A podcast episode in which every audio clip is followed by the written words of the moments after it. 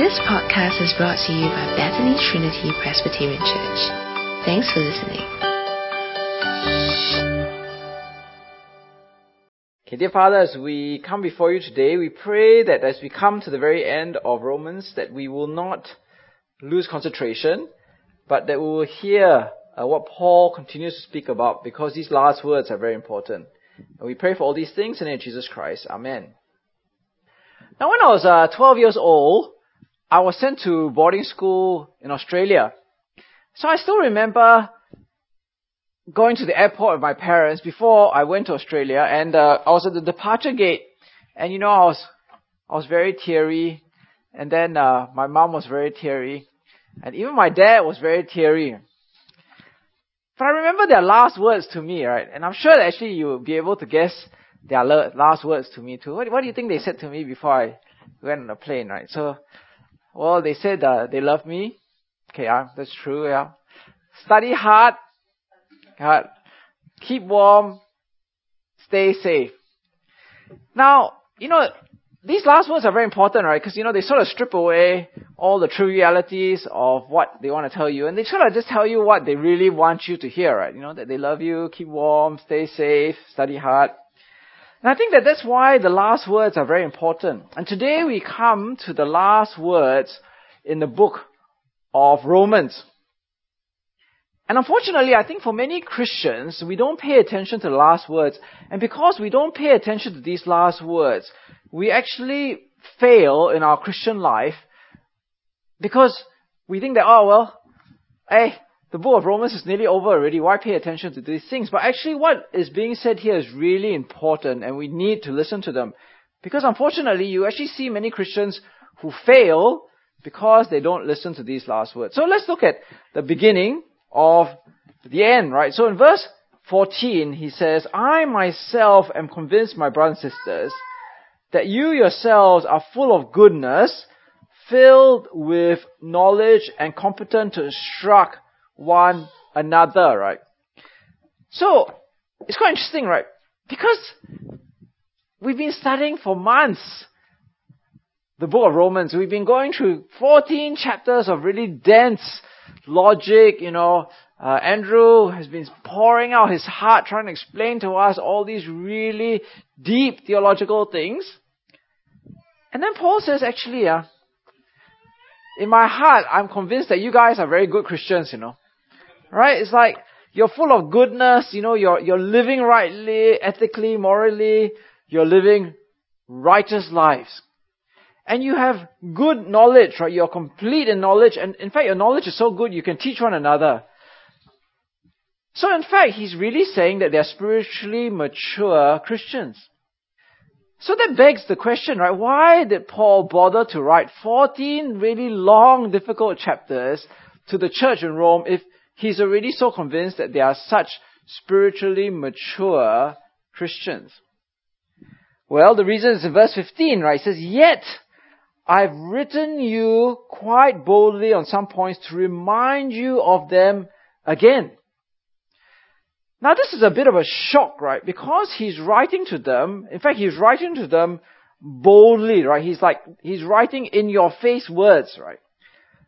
Because he wants to remind them he wants to remind them, not because, you know, he's some sort of nagger, right? You know, I, I, I, I have some relatives of mine and they're very good at nagging. You know, it's like they always keep nagging you day after day, right? You know, put your shoes properly, you know, do this. I'm not talking about, I'm not talking about my wife, okay? Other people, right? They, you know, they, you know, they just keep nagging you. But, but Paul is not nagging you, right? He's not nagging the Christians, but in fact, it is his, his, he sees it as his responsibility to remind them boldly.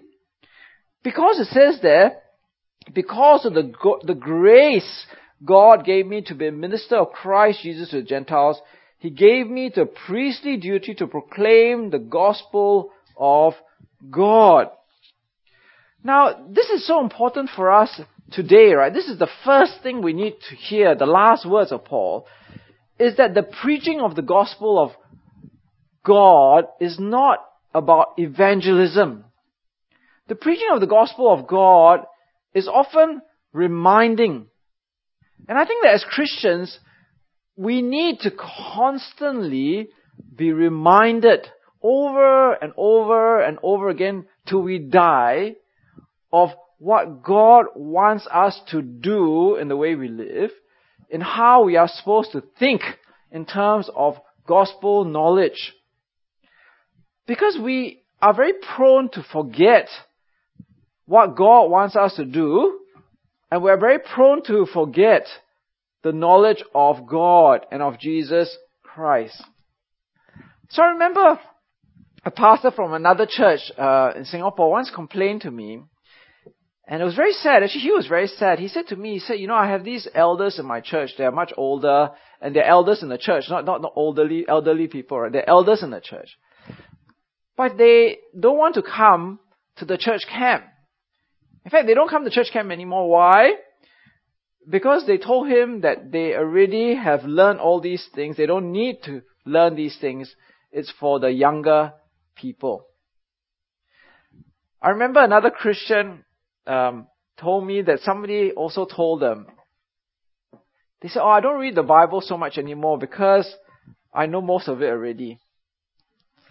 Now, when people speak things like this, right? Oh, I don't need to read the Bible very much. I know most of it. I don't need to go to church camp because I, I, I learned all this stuff already it betrays that they are actually not following the last words of Paul, right? That actually what we need is to be reminded constantly of what God is saying.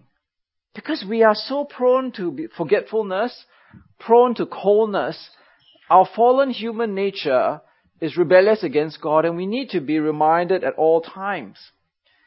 You see, the way we see the Bible, sometimes the way we see subjects that we study at school, right? It's like, you know, I study accountancy. All my accountancy books are thrown away already, right? Once you pass the exam, why do you need your accountancy books? It's like, or you study maths. Right? Anybody keep your maths books from school, no, right? After you pass your exam, you, you sell them away or you, you, you, you put them away, you never see them again. But that's not the case, right, for the Bible. Uh, you know, I have some friends of mine, I really admire them. They read the Bible through, the whole Bible through, every year. Year after year after year, they read through the Bible. Now, you could ask yourself, what's the point, right? You read it once, why do you need to read it again? But they keep reading it because as they read it, they keep being reminded of its truth and applying it to their life. You see, as a Christian, there's no such thing as cruising, right? You know, it's like, wow, you know, I read through the whole Bible once. You know, I've sat through the whole Bible series once. I will never have to read Romans again because, you know, Andrew Wong has preached it to me. I will never have to touch the book of Romans again. It doesn't work that way, right? Because we need to keep coming back to God's Word in order for our faith to be vibrant and strong. So I remember sometimes, you know, people come back from Australia or England and they've been going to university there, they got converted at university, and they come back and they say to me, oh, you know, ah, you know, when I was studying in Australia, I felt that I was really strong as a Christian, right? But now that I'm back in Singapore, my faith is not so strong. I find that I'm drifting. You know, some people are, you're drifting, right? And I said, of course, what? You know, because when you're at university and you go to a good, you know, university fellowship, in the middle of the week you got your midweek fellowship, then Friday night you got your Bible study. Then Sunday you got your church. You're being reminded of God's word week after week, at least three times. But now that you're back in Singapore, you have to take responsibility yourself to read the Bible yourself so that you'll be reminded and your faith will be strong. Because the end purpose of what Paul is doing here comes at verse 16, right? He says, he gave me the priestly duty of proclaiming the gospel of God so that the Gentiles might become an offering acceptable to God, sanctified by the Holy Spirit. Now I'm going to talk about something a bit uh, complicated, a bit chim here, right? There are two very important theological terms that you need to know justification and sanctification. So justification is where Jesus Christ died for you. You accept the death of Jesus at that moment in time, right? At that moment in time, you are justified before God. You are declared righteous. You are no longer under sin. You are saved. Sanctification is the ongoing process in your life where the Holy Spirit is working your heart day after day so that you become more and more righteous before God in your life. And that is an ongoing process in your life. And that's what Paul is saying here. He's saying that he keeps reminding these spiritually mature Christians of God's Word so that they will be sanctified in the Holy Spirit and that they will be an offering pleasing and acceptable to God. So you remember early on in chapter 12, right? He said that the right response to the, to the death of Jesus, to God's mercy, is that we offer our bodies as living sacrifice, sacrifices holy and pleasing to God. And I remember when we, we were preaching through it, I said one of the problems with being a living sacrifice is that the living sacrifice is always trying to crawl off the sacrificial table. Because you know when you're a dead sacrifice, you just stay there, right? But a living sacrifice is always trying to climb off. But that's why we keep reading God's Word, so that we will keep giving ourselves as living sacrifices to God day after day. And the Holy Spirit works through these reminders, right? So the Holy Spirit is not something where it's giving us new thoughts, right? Or new revelation about God, about Jesus. The Holy Spirit is actually using the old revelation, being reminded of the old revelation and working through this reminder in order for us to be sanctified. So I think that's a very important reminder of what the Holy Spirit really does, right? Because I've got charismatic friends and they think that the Holy Spirit's main role is to give me new revelation. Right? The Holy Spirit told me this. The Holy Spirit is telling me this. But the Holy Spirit is not about giving us new revelation. The Holy Spirit is actually about using the old revelation and the reminder of the old revelation and sanctifying us, giving us the power to live righteously. Now, Paul then goes on in verse 18, right? He says, I will not venture to speak of anything except what Christ has accomplished through me in leading the Gentiles to obey God by what I have said and done, by the power of signs and wonders through the power of the Spirit of God. So from Jerusalem all the way to Illyricum, I fully proclaim the gospel of Christ. It has always been my ambition to preach the gospel where Christ was not known, so that I would not be building on someone else's foundation. Now, if you were to write the book of Rome, Romans, right, to the Roman church, uh, I think you and I would phrase it differently, right? So if you read this, right, look at how Paul phrases it. He says, right, that um, I do all these things. Why? So that I will lead the Gentiles to obey God. That's a really strange way of talking about evangelism, don't you think? Because you know, when we think of evangelism, we would say, through the proclamation of Jesus Christ, I have sought to let people accept Jesus Christ, or to come to faith, or to receive Jesus as their Lord and Savior. But that's not what Paul says. He says that his proclamation of Jesus Christ is so that people will come to obey, come to obey God. In the beginning, right, so we are right at the end now of book of Romans. In the beginning of Romans, Paul says the same things. He says in chapter 1 verse 5, through Christ and for his name's sake, we have received grace and apostleship to call people from among all the Gentiles to the obedience that comes from faith. Now you notice here that saving faith results in obedience. There is justification, but justification must be completed by sanctification. Faith that does not have obedience is not true and saving faith in the book of Romans. Now, I was reading this uh, book recently. I recommend it to you. it's, uh, it's called The Secret Thoughts of an Unlikely uh, Convert, right? So it speaks of this woman who's like a very successful liberal university, uh, you know, teacher in America and how she actually becomes a Christian. And the way that, uh, it's really funny because I was, she's actually a writer as well, and she's a professor of English. And, uh, she describes her conversion, right, as impact. She says, only one word can describe my conversion. It's called impact, right? It's like, to me, becoming a Christian is like having a car crash or having a train wreck. That's what she said, right? That's what being a Christian uh, affected her life. It was like her being in a car crash. It's like her whole life changed, right? Her worldview, her priorities, the way she relates to people, her employment, her friends, everything changed. Because when she came to faith, it resulted in obedience, which then changed everything about her life. And I think this is very important for us to understand because there may be many people who see themselves as Christian.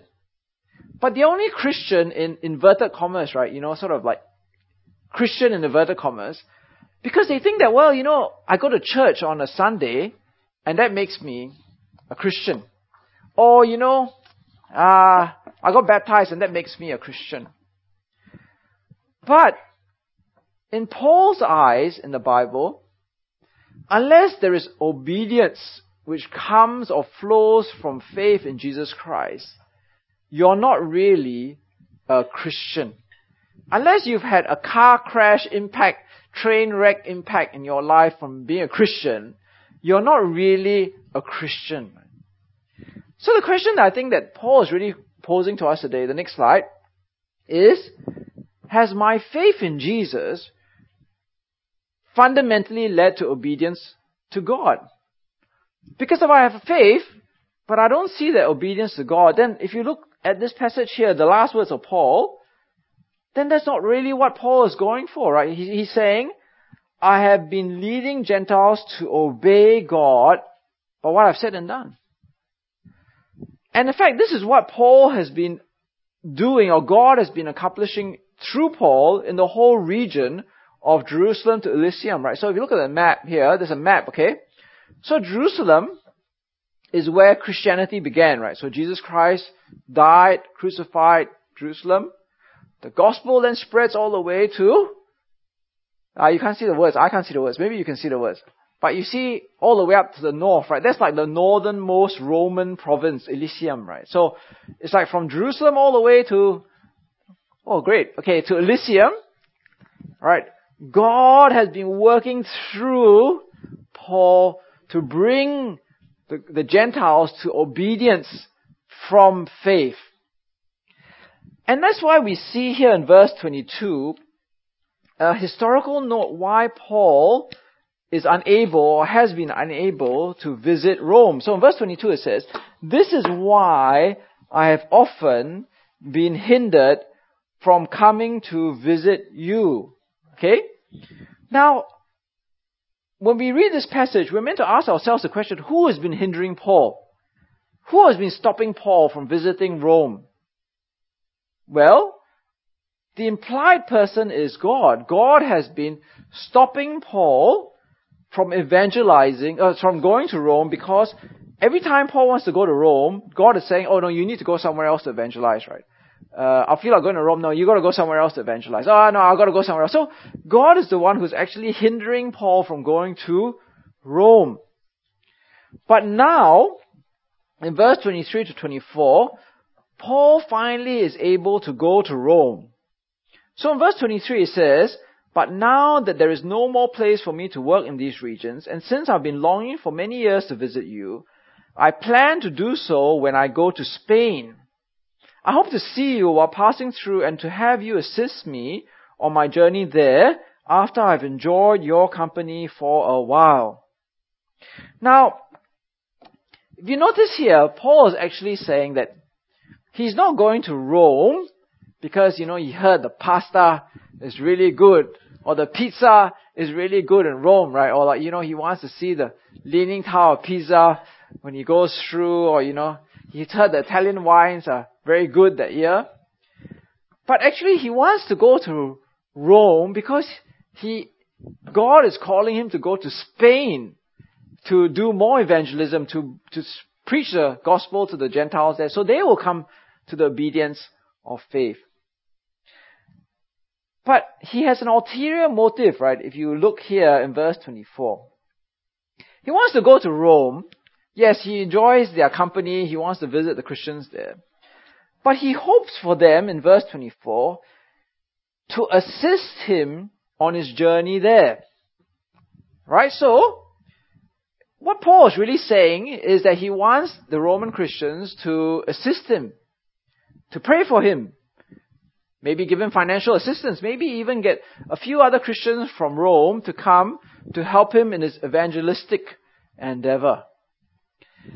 Now, the reason why this is so important for Paul is, is because he sees Jesus Christ working through him and through the Roman Christians to bring the gospel to the ends of the earth. And fundamentally, it's about fulfilling God's plan for Jesus Christ. Because in verse 21, right, uh, I'll put up here verse 21, uh, next slide, right? Is it verse 21? Yes, verse 21, right? Which is here in verse 21, which is quoted in Isaiah 52.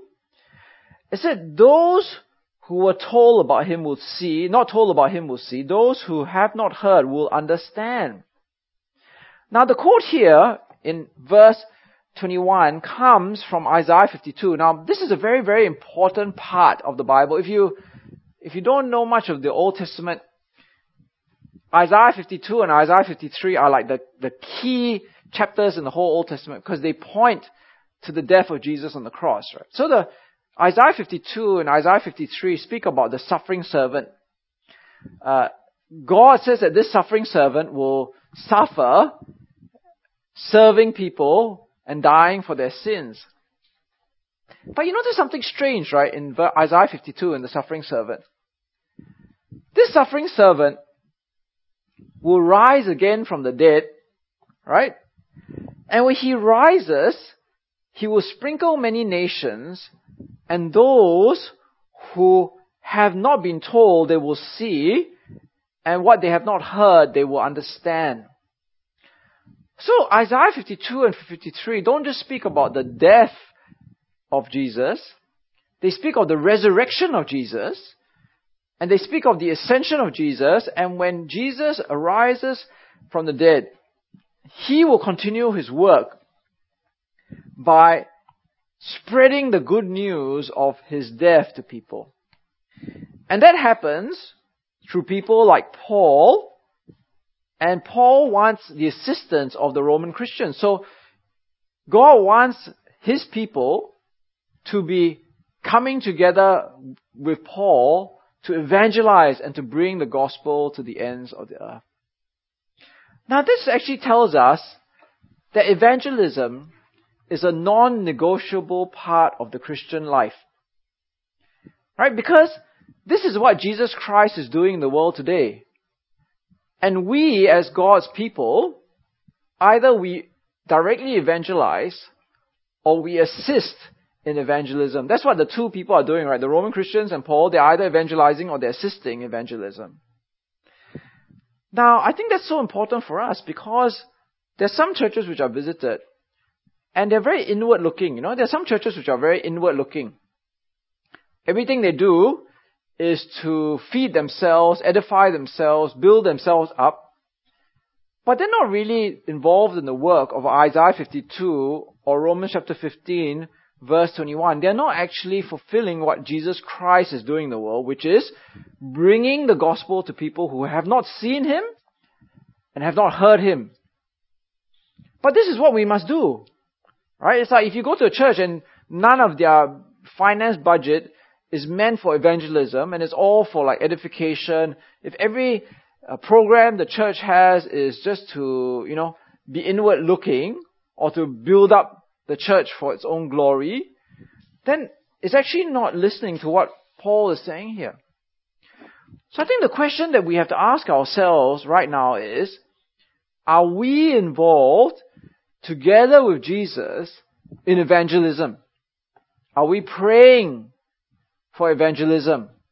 Are we just praying for, you know, ourselves? Financially, are we just giving money to edify ourselves? Are we giving money to evangelize the lost? Our resources uh, focused together working with Jesus so that those who have not seen will see the risen Christ. Now the last part comes in verse 23 onwards, right? Oh, sorry, verse 25 onwards. So actually this long letter, um, Paul says he's coming to Rome, right? But actually, he's not directly coming to Rome. Lah. Because in verse 25 he says, Now however, I'm on my way to Jerusalem in the service of the Lord's people there. For Macedonia and Achaia were pleased to make a contribution for the poor among the Lord's people in Jerusalem. They were pleased to do it, and indeed they owe it to them. For if the Gentiles have shared in the Jews' spiritual blessings, they owe it to the Jews to share with them their material blessings. So after I've completed this task and have made sure that they've received this contribution, I will go to Spain and visit you on the way. I know that when I come to you, I will come in the full measure of the blessing of Christ. I urge you, brothers and sisters, by our Lord Jesus Christ and by the love of the Spirit to join me in my struggle by praying to God for me. Pray that I may be kept safe from the unbelievers in Judea and that the contribution I take to Jerusalem may be favorably received by the Lord's people there, so that I may come to you with joy by God's will and in your company be refreshed. The God of peace be with you all. Amen. So anyway, before the Roman Christians get too excited, uh, Paul says actually he's got to make a pit stop before he goes to Rome. And actually, it's a very long, very long uh, detour, okay? Because this is the map, right? Okay, so like Rome is over up here somewhere, okay? So we believe that actually um, Paul is in this region. Uh, the next slide, okay? Uh, next slide. Oh, hey, where's the earlier map? Oh, before that, before that. Okay, so you see Achaia, Macedonia here, right? So Italy is actually very close by, lah. Ah, he can actually just go straight across, right? But actually he doesn't, right? So you see where Corinth is? Okay, next map. So he's in Corinth, just there, right?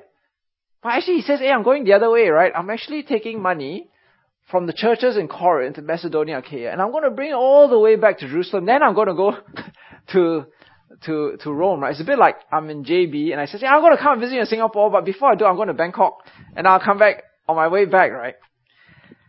Now the reason why Paul is doing this is uh, very familiar because apparently there's a very severe famine in uh, Israel in 46 to 48 AD. So a lot of uh, Christians, Jewish Christians, were suffering because of this great famine. And we know that, you know, around the world, whenever there's a disaster, like, okay, so like in Palu, there's a, the earthquake and the tsunami, right? So, you know, people are always having aid agencies, financial and, uh, you know, humanitarian aid come in. But actually, when you read the last part of this chapter, Paul is not going there for humanitarian aid. The reason why he's going to Jerusalem is for the sake of unity. It is because he is taking money from the Gentiles in Corinth area to bring to the Jews in Jerusalem. That is the reason why he wants to, to take this long journey all the way to Jerusalem. Now we already learned earlier on in chapter 15, right, that there in, in the, in this ancient, uh, Christian church in Rome and in other parts of the ancient world, there was still a lot of tension between the Jewish Christians and the Gentile Christians. The Jewish Christians never really accepted the uh, Gentile Christians, and the Gentile Christians were like looking down at the Jewish Christians because they had all these hang-ups about food, right, and stuff like that. So the reason why Paul wants to take this journey is to bring unity or to continue the theme of unity between the Jew and the Gentile Christians. And in verse 30, he says that the Roman Christians have a part to play in this unity. He says, right, I think, I, did I have the word, uh, quote, did I put it up there? No, I didn't. Okay, verse 30, right? I urge you, brothers and sisters, by our Lord Jesus Christ and by the love of the Spirit to join me in my struggle by praying to God for me. So when Paul says, I urge you, uh, okay, fine, I urge you, but it's a very strong urging because I urge you by the power of Jesus Christ. Okay, so this is a non-negotiable urging, right? I urge you by the power of the Lord Jesus Christ and by the love of the Spirit to join me in my struggle by praying for me. Now the love of the Spirit that he talks about here is not like the lo- I, I love the Holy Spirit, right? Is the, the love of the Holy Spirit that the Spirit has for all people. So we have the Holy Spirit. Paul is saying the love of the Holy Spirit that we have for all people compels us to pray for this unity, right? And we are meant to pray, or the Roman Christians were meant to pray, that he would bring the donations safely to Jerusalem, and that these donations will be received in the right spirit. That means that the Jewish Christians would accept these gifts from the Gentile Christians, and they would accept it in terms of brotherly love and unity. Right? Now, this is a very important lesson for us, right? Because how often do we pray for unity among Christians? I mean, that's something that I think we pray about very rarely, right? Unity among Christians. We're not talking about theological differences here. We're talking about unity among Christians because, unfortunately, even in Singapore today, oh, okay, okay, yeah, this is the earlier part. Don't worry about that. Okay, so even in today's Singapore, there are a lot of disunited churches, right? Uh, someone once made a joke that Singapore has a problem of church growth, right? So Singapore churches grow by church split. Okay, so um, very often churches will split for all sorts of reasons which are non-biblical and non-theological and have nothing to do with right living or right thinking. Right? So even for Bethany Trinity Presbyterian Church, I think they've been around Someone says it's independence, right?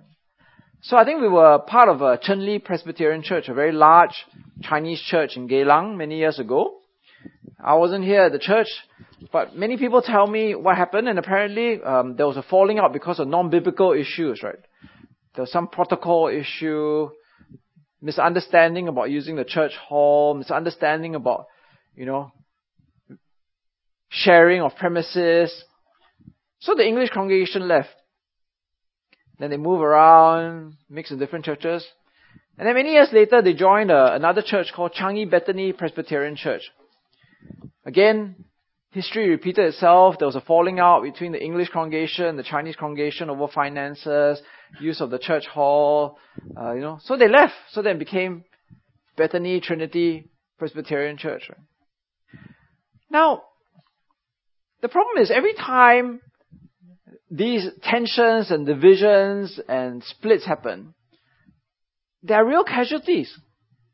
Right? People leave the church and people never come back to church because they are stumbled by the lack of unity and love which is meant to be exhibited among God's people and by people who have the Holy Spirit.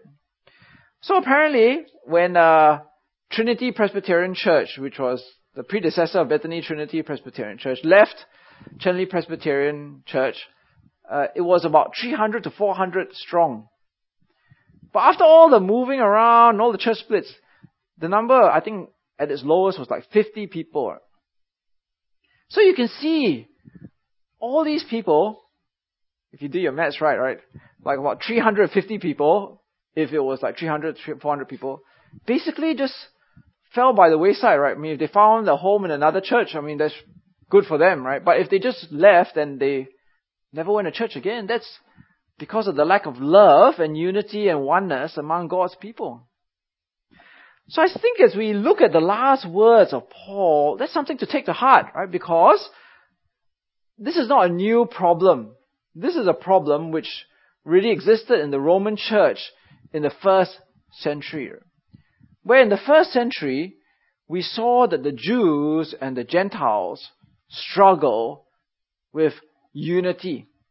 And where today, Christians struggle with unity as well.